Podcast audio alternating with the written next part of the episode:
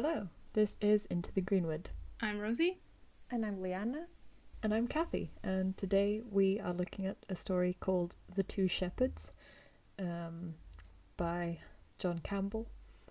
Um, he's really the only source of it that we have, so we mostly talk about rivers and who the supernatural person in the tale could possibly be. Yeah, it's it's a very short story. We do our best. Um, we hope you enjoy.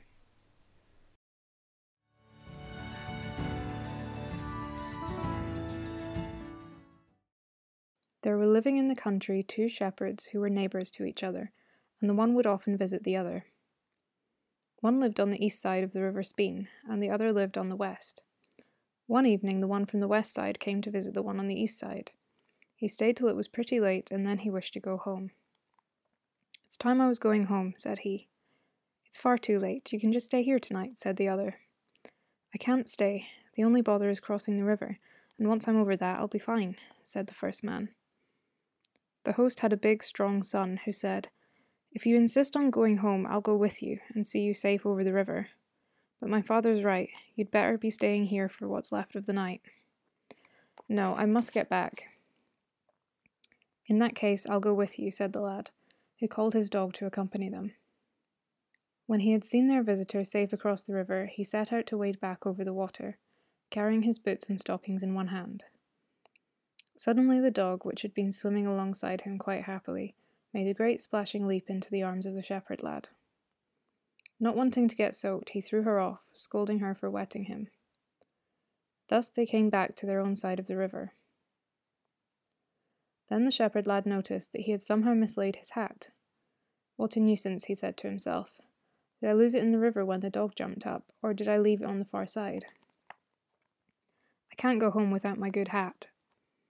So for the third time that night he crossed the river and soon saw on the far bank a big man seated right where he had said good night to his father's friend, and holding his bonnet in his hand. Now, as we said, the shepherd lad was a big, brawny, muscular boy, and fearlessly he went straight up to the big man. Catching hold of the bonnet, he took it from him. What business have you with that? the lad asked. It belongs to me.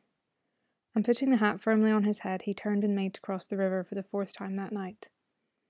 But the big man came after him and put his arm under the arm of the shepherd lad and began to drag him down into one of the deep pools of the river.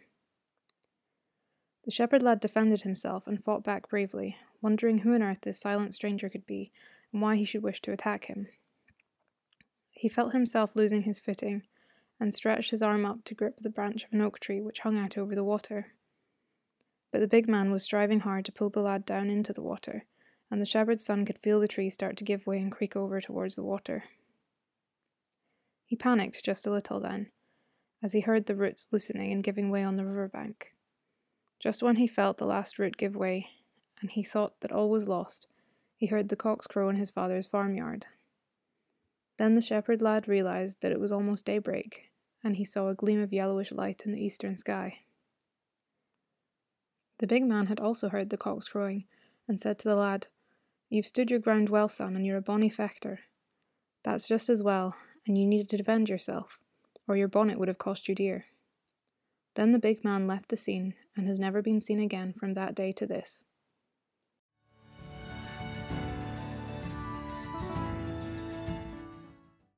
On a scale of um, Kelpie's bridle to Seal Hunter's knife, how do you feel about this story? The thing is, it's kind of hard to classify because it's so short and the title is so irrelevant to what happens in the rest of the story. Um, I'm gonna say small amount of gold from the um the seals that return you to the land so that you don't have to kill seals anymore. And so it's kind of Okay. it's a plus, but it's also confusing and it just Hmm. feels like an odd outcome Yeah. to this whole adventure. Yeah. That's what I'm going to go for. I hope this scale continues to make complete objective sense to everybody. Yeah, the first the first time I read this story, I just kind of laughed. I thought it was sort of hilarious. Um, Yeah. I, I mean, I think a big part of the reason that we chose it was just because it was fun. Um, Yeah. Which is a change to some of the more grim and lengthy stories that we have covered so far. Yeah. Um, which uh, I can't wait to share one of my ideas with you because it definitely doesn't take it into a grim and lengthy place. But anyway. Oh no. But no, when when I first read it, I was just sort of, who is this man? He just shows up in a river and tries to drown one of the locals and then leaves again forever. it's a strange pastime. I mean, not that I imagine that he's a normal human, obviously. I don't think anybody does. Um, but I was just amusing myself with that idea that he might just be someone else from the village nearby, and everyone's like, Ugh, that John, he tried to drown me yesterday. And someone else is like, you know what? He did the same to me last week. He's just unstoppable um, and strange. Unstoppable. I think he. I like to think that he's just really tired of people crossing this river willy nilly and just making light of it when they shouldn't. And he's just like, well, he won't do that again. Not if I try to drown him. I mean, it's, it would work um, as a preventative measure. I think it would put people off from crossing the river, Mm. at least at the junction that he tends to be at. Um, Yeah. but yeah. Anyway, I mean, I don't think I'm supposed to get kind of into the story properly. I don't know that there's kind of any maybe specific points other than the fact that it's a river that they go through three Mm. times to kind of really hmm discuss. But um, but what do you think? Well, so I first had zooming in on the fact that the river is kind of the main focal point, the main significant thing. I Mhm. just wrote up some general points on on river lore for us to Yep. think about. Classic. So, in general, um, rivers are considered to be tied to deities, like across a lot of cultures. Usually, it's goddesses and not gods. Um, and the characteristics of the goddesses tend to match those of the river. Um, Mhm. So, I found some little fun facts about some Scottish rivers and what their names might mean. So, they think the River Forth, its name might mean deaf or soundless river because it flows very, very quietly. Mm, mhm. Um, the Clyde could mean the strongly flowing or the purifying river, and Mm. the River Tay could be either strong one, silent one, or flowing one. Uh, Okay. So there's kind of a theme. It's either strong, silent, or it's flowing. But Yeah, yeah, which uh, sounds very rivery. yeah, I'll I'll give I'll give them that. That sounds like a river. Yeah, and it, it seems like it's generally common all over the world that rivers are are linked to goddesses and have them named after them. And still water is kind of generally more seen as a source of danger, um, containing lake monsters, or just Mm. as something that's sort of just pretty, that has kind of like morally ambiguous spirits in it. But um, and although there's like ups- like exceptions to everything, in general, rivers are kind of seen as more nurturing because they bring, you know, trade and transport and fresh water and all that kind of thing. And still water is just kind of seen as dangerous prey or nothing nothing more really. And it is also very common in Indo-European folklore to view rivers as a kind of protective boundary that supernatural creatures can't cross. hmm So Yeah, it's that Absolutely. on on river lore. yeah, um, yeah. Classic uh, summary of all the main points. Um, I suppose we have no idea what river it is that they're actually referring to, We do, we do. do we? It is. It is the River Spean. Is it? And do we know what that Yes. would mean? Um, I read the Wikipedia page for the River Spean, and it just sort of described the various bridges that cross it and the oh, the road that runs runs near it. So I don't think there was really much okay. uh, to be gleaned. on that one. Hmm. Um, but yeah, I think it's supposed to be near like Lochaber. Yep. Yeah. It's interesting so, that we don't have a name for the river, river in the tale itself. Just the two kind of key areas. Um, yeah, I mean, my one has it. It says. Okay. Um, it's got one lived on the east side of the River Spean and the other lived on the west. Oh, really? I think so, in the versions if, if, I've seen it doesn't. You know, maybe if other it. versions, if other versions don't, maybe my version is just assuming based on location that it must be the Spean. yeah, because I mean the one that I have here, it does say that it's between um, Lochaber and oof, a Scottish name that I'm incapable of pronouncing. Um, like, honestly, I saw it and I'm not from that area, so I just declined to pronounce it in the story. So. Did you actually? yeah. oh. wow. Um, you know, it's just that's some fair. things are pronounced in really unexpected ways, and it's really embarrassing if you get it wrong. And I couldn't find how to pronounce it on Google, so I just didn't. you know, that's modern problems require modern solutions. Um, so fair enough. Um, but yeah, no, in the version that I have, even though it still says that it's uh, Campbell, it doesn't name hmm. the village.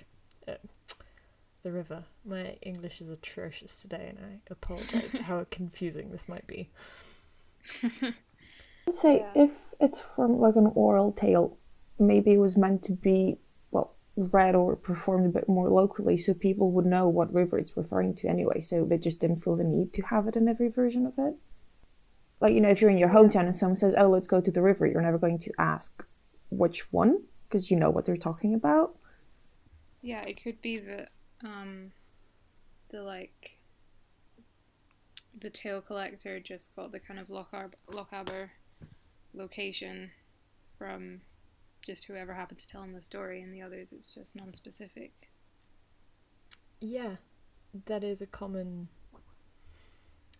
I don't want to say problem because I think you're right. I think it makes it more interesting and actually in a way does prove that it's a local tale because yeah if if you just have one hill or one river nearby mm-hmm. you're not going to name it all of the time.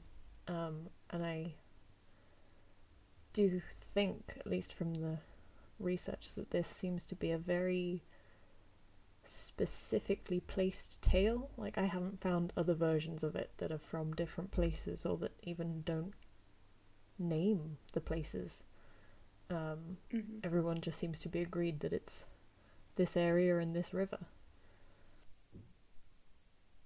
I want to talk about the dog because we only dog. see it once. It men- it's mentioned once and never before or never again, and it doesn't really do anything.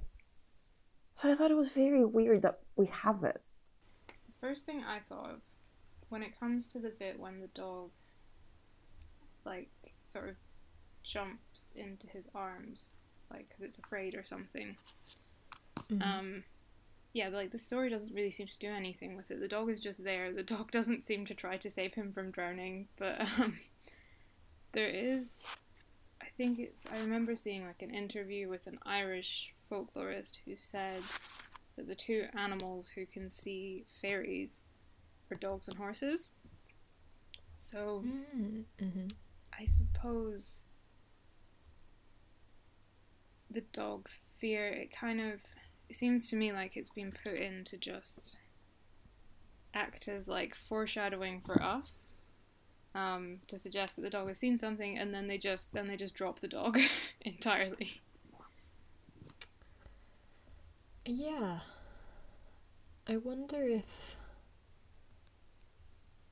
it's kind of lost some detail over time. The dog, it feels like. I mean, we have a lot of tales of this noble hero leaving his hometown and he takes his trusty dog with him and it helps him defeat the troll or the ogre or whatever it might be. And it seems like the dog should be doing that here. And like you say, Rosie, it's clearly the dog seems like it's trying to stop him from going Mhm. back into the river and keeping on crossing. And then we lose the dog by the end. He's just thinking about the hat and then fighting, and it's. It kind of Yeah. feels like a summarized tale by someone who maybe has forgotten what's going on. Maybe not. Maybe we're having too modern standards for what a story should look like. But it is almost like they were kind of like, I'll keep the bit in about the dog getting scared because I like the effect that has, but uh, I just can't be bothered to deal with it afterwards, so I'm just not going to put that part in. I mean, I'd been trying to think what we might be trying to represent by saying that we're going from east to west and then west to east and then east to west again um, hmm in such a short period of time and trying to think about days and the way that we have seen in other tales that fairies affect the passage of time and that rivers are transformation points, um, as we've often noted. Um, but I couldn't really. If it was west to east, then that would be back, like the opposite of the sun's normal movement. Mm-hmm. So that would make sense to me if it was a curse, but that's not the first movement. So I was Mm. hoping there'd be something in there, but I couldn't really get anything. Well, well, I think I have something. nice, good. I was I was Okay. hoping it might work as a segue. So this is Yeah. everything I wanted. Go, Rosie, lead the way. so I have I have a theory about how you could read this tale. Hmm I'm not saying that it's a rock solid theory. It is maybe a bit fantastical. I have maybe read into things a bit too much. Okay, However- exciting. think it'll be fun to talk about. Mhm. Um, so I have a theory that on his way back home, the when when he's on his way back home with the son, the shepherd does die in the river. Okay. Wow. So, so here's here's how I came up with this. Okay. Um, so west in Celtic stories is often associated with the other world. It's where the Mhm. fairies live across the sea. It's the undying land, and Yep. as we know, there's a lot of overlap between ghosts and fairies, and the fairyland and the land of the dead, and those kind Mhm. of concepts. Um, and then we have the thing where rivers are seen as magical boundaries. And I thought a Mhm. good example that aligns with my theory is the river Styx from the ancient Greek mythology, um, Mhm, which is the boundary between the underworld and living world. And um,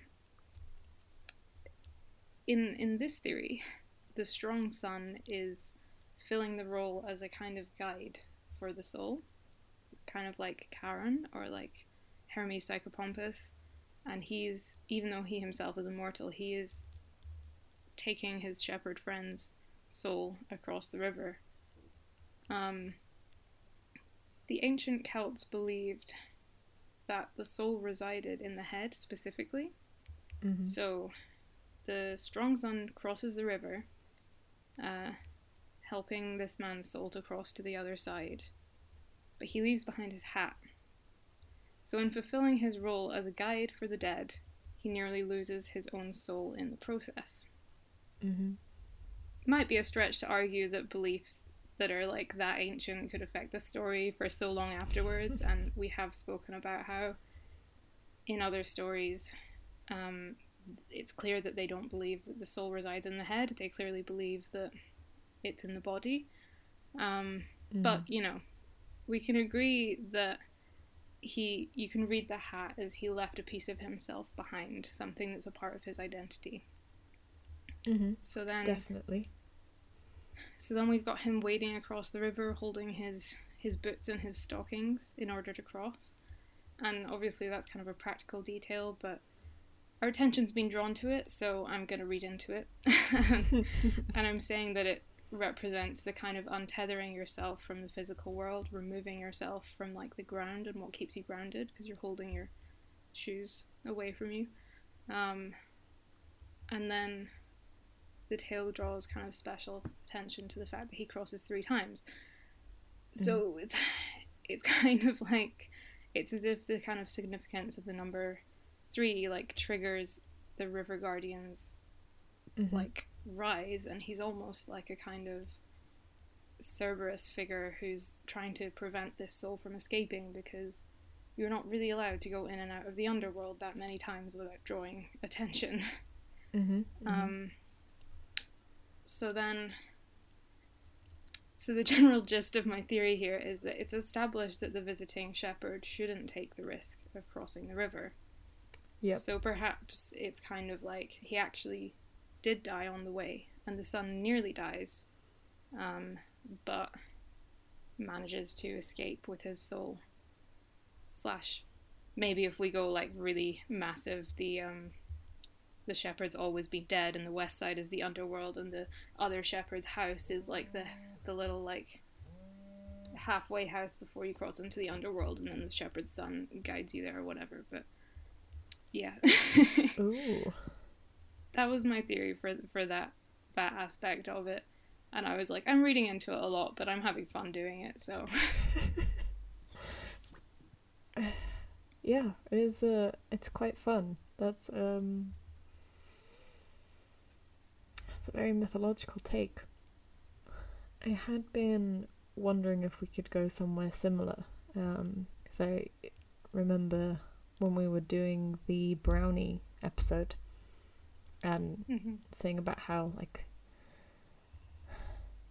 the story works better when the midwife is having to cross the river with him and you get all of the life and death problems instead of it just being a random illness and that it ought to be birth and a midwife and mm-hmm. and kind of something similar here um I feel like I would have a different take about losing the hat and carrying the shoes instead of it being mm-hmm. an untethering, I would, to me, my immediate read of that would be losing the I'm going to say seat of wisdom because it sounds grandiose and fun. Yeah. Um, and prioritizing earthly things too much like kind of we're carrying the dog we're carrying mm. shoes mm-hmm. maybe that's we lose our perspective because we're focusing on base things in the most loose sense um, mm-hmm. there's something about taking off the shoes where um you know, it was kind of it was hard to like read too much into it. I thought yeah. because, of course, he's taking his shoes off. He's wading through a river, but you yeah. know, I was I was just also generally thinking about things like when, um, like things like you know going into like a temple or a holy place where you remove your shoes, like that kind of thing. There's mm-hmm. something which I didn't really have time to research, but I do think there's something significant about going barefooted. Um, yeah. Yeah. And to do to to follow on from the kind of like Cerberus take mm. on this man, if we go a bit less like in depth and a bit lighter, we could just say that um, he's just chanced it too many times by crossing this river that much, and that's just unacceptable to the river, essentially. Like, it's unacceptable that he should um, toy with fate so much by crossing it mm-hmm. that many times, and that's when the, the guardian kind of comes up and is like, maybe, maybe you will die for this. Yes. Because there's clearly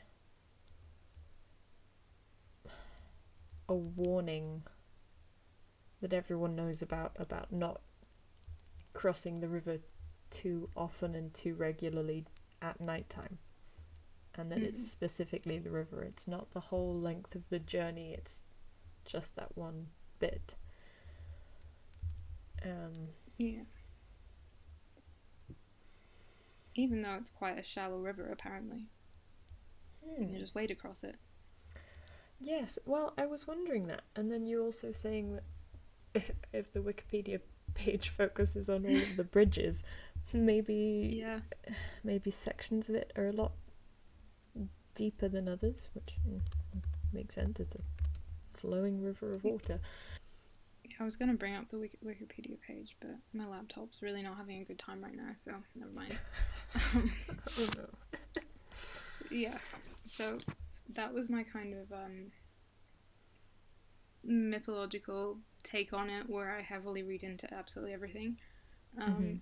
Here's my more kind of practical take on it. Um, so my thought was um, that maybe the big man is a kelpie. Um, mhm. Mhm. so, for those who don't know, a kelpie is a usually malevolent water horse um, that can often shapeshift into human form. And there's one account of a female kelpie, um, but they're basically all male. And so, if this guy is to be considered a kelpie, I feel that kind of aligns with the fact that river deities are usually female, but kelpies are usually male, and this guy's male. Um, and then, so kelpie stories like they're usually attached to bodies of water in Scotland. It's very common. So I kind of wondered if maybe um, this story was part of a kind of general local collection of stories where it was sort of like they had stories about the Kelpie in the river, and this story was more just a piece of supporting evidence where it was sort of like, you know what, I think there might be a Kelpie in this river because I know this shepherd and his son and he nearly drowned and it was a big guy and then we've never seen that guy again so he's not from around he's not a guy he probably shapeshifted into a water horse Mhm. like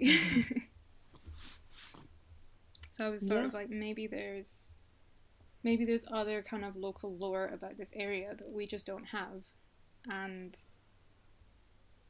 the sort of apparent randomness of this guy would have a lot more meaning and make a lot more sense in that context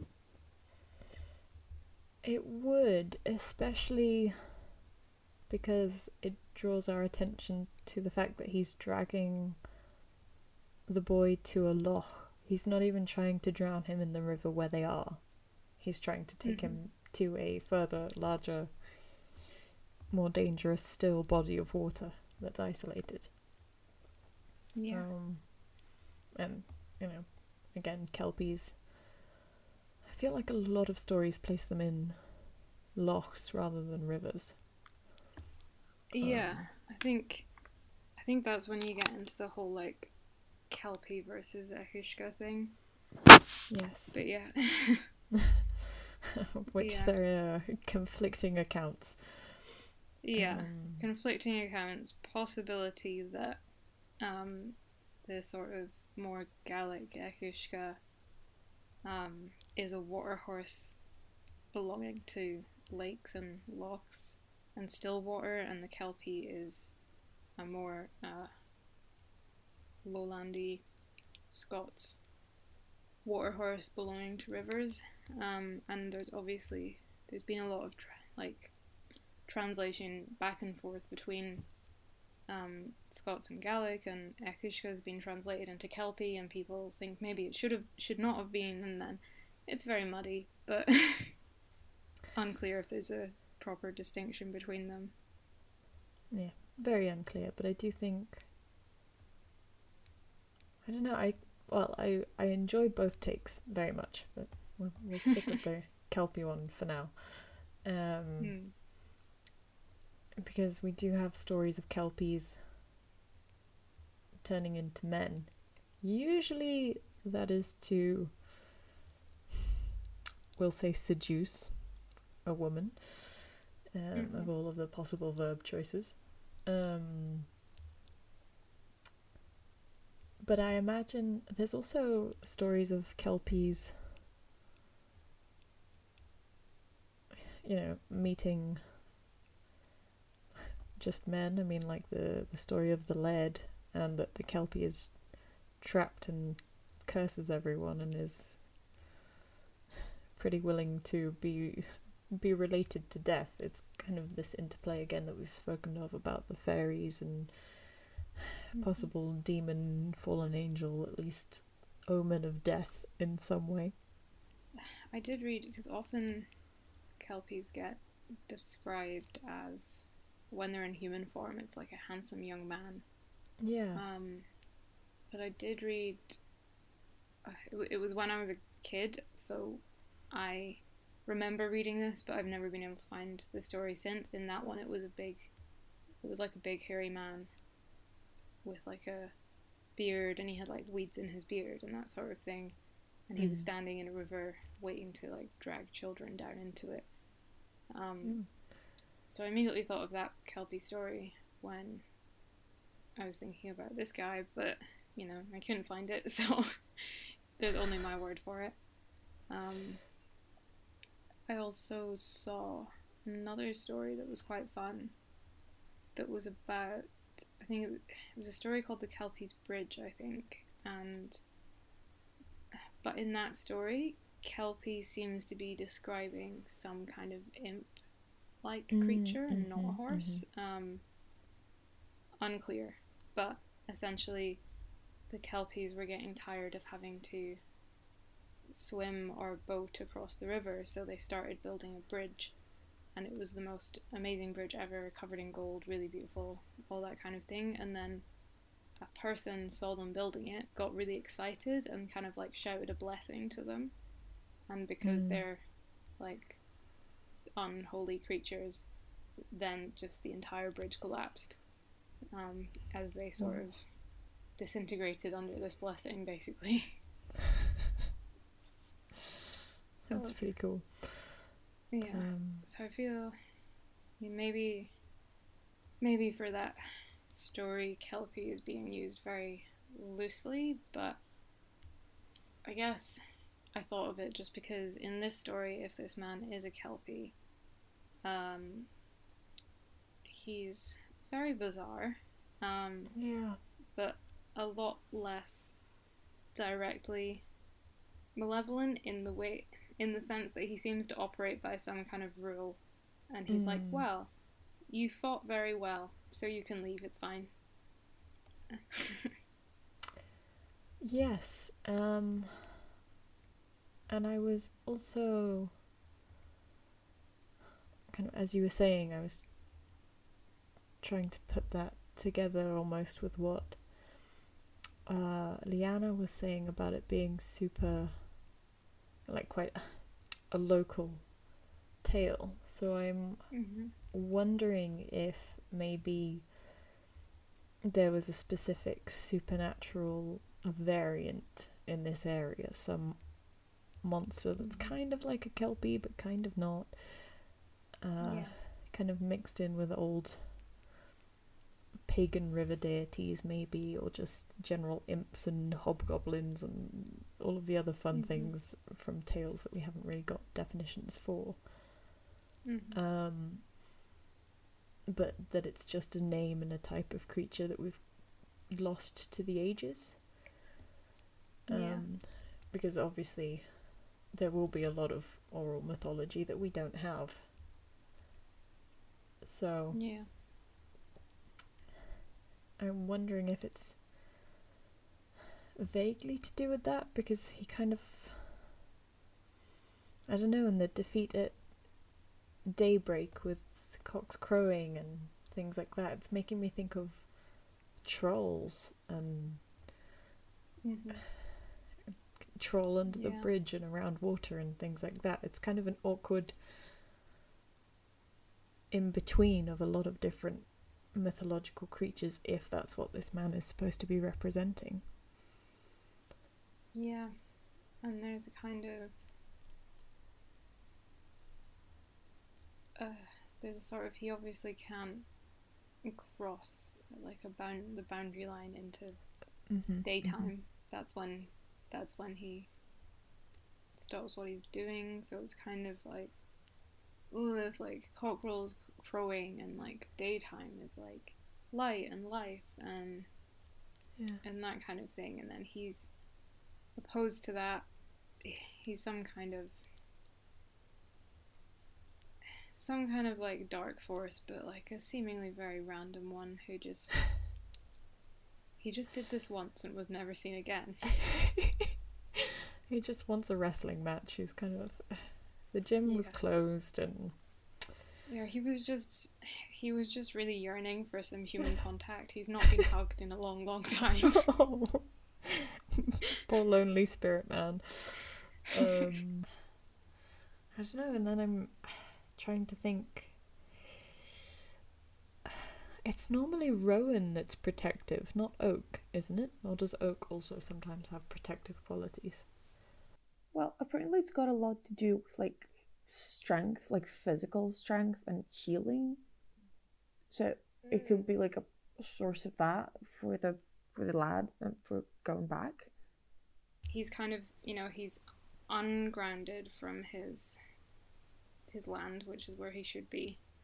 Um and then he kind of grabs onto this oak tree and it kind of gives him the strength but also anchors him back to uh, like the physical land literally and figuratively and gives him the strength to resist um, resist being pulled into the water slash the afterlife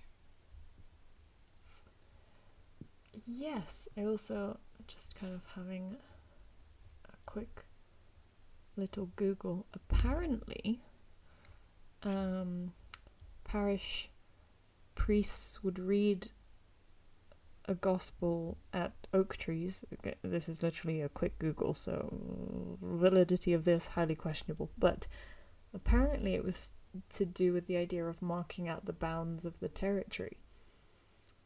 So it might Hmm. also be that's why kind of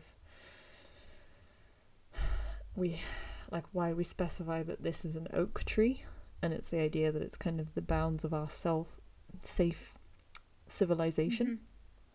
And the areas that we have marked out as being protected from these yeah stand in for demons. Um, yeah again, that's a, an incredibly quick Google, but that feels like a I don't know a, a nice explanation for why it's oak instead of rowan. yeah a potential explanation. Yeah, that makes sense. I wonder. Okay, new theory. new theory. um, about the dog. Amazing. Going- Go for it. We're bringing him back. Going back. Oh, back. Sorry. going back to the idea of um. Of the idea of a guide for the soul. Um, What if it's not the the son? It's the dog. it's the dog. Ooh. The dog gets a fright, and then maybe when he goes back to get his hat, he leaves the dog on the far bank, and that's why he's not safe anymore. It does promote the dog. Gives it a role. Yes. We're all about promoting dogs on this podcast. I say that, I don't think we've ever promoted a dog before, but personally, that's how I feel. I feel like this is literally the first tale with a dog that we might have Yeah. covered. Yeah, well, I've always felt like this, and now you're just finding out. okay. Yeah, I can't argue with that. Um, you know, it's uh, yeah, sure.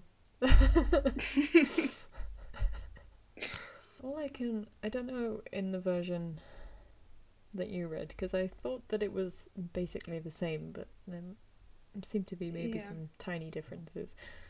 Um, Yeah. He literally says it's disgusting for him to return home without his bonnet. And I'm just wondering, is he that intense in his expression about the hat in your version? Because that just seems like a lot to say. There's literally there's nowhere to go from this. I'm just curious about how much this man Okay. loves his hat. So I feel like the version that I have is quite it feels more like it's been made for children because so when he he notices that he's somehow mislaid his hat and he says, "What a nuisance! Did I lose it in the river when the dog jumped up, or did I leave it on the far side? I can't go home without my good hat." And that's Uh huh. Okay. yeah. Well, no.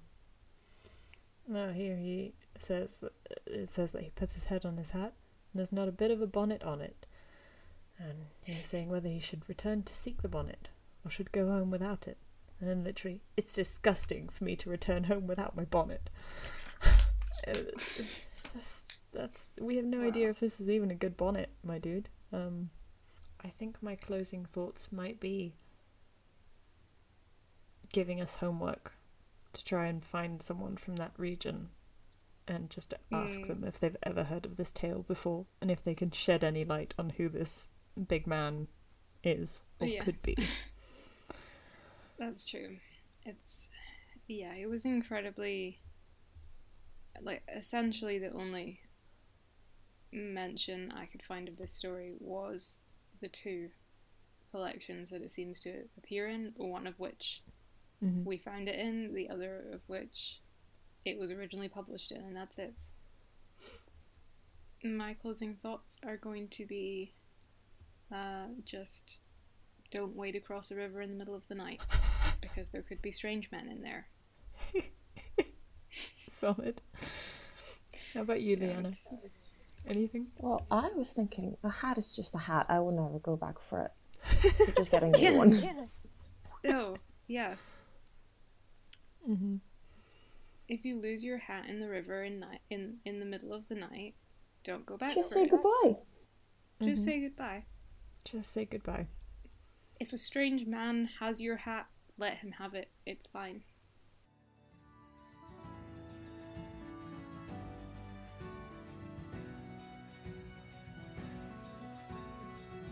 Thank you for listening to the Folklore Scotland podcast. We'll be back every week with more folkloric content from stories to analysis.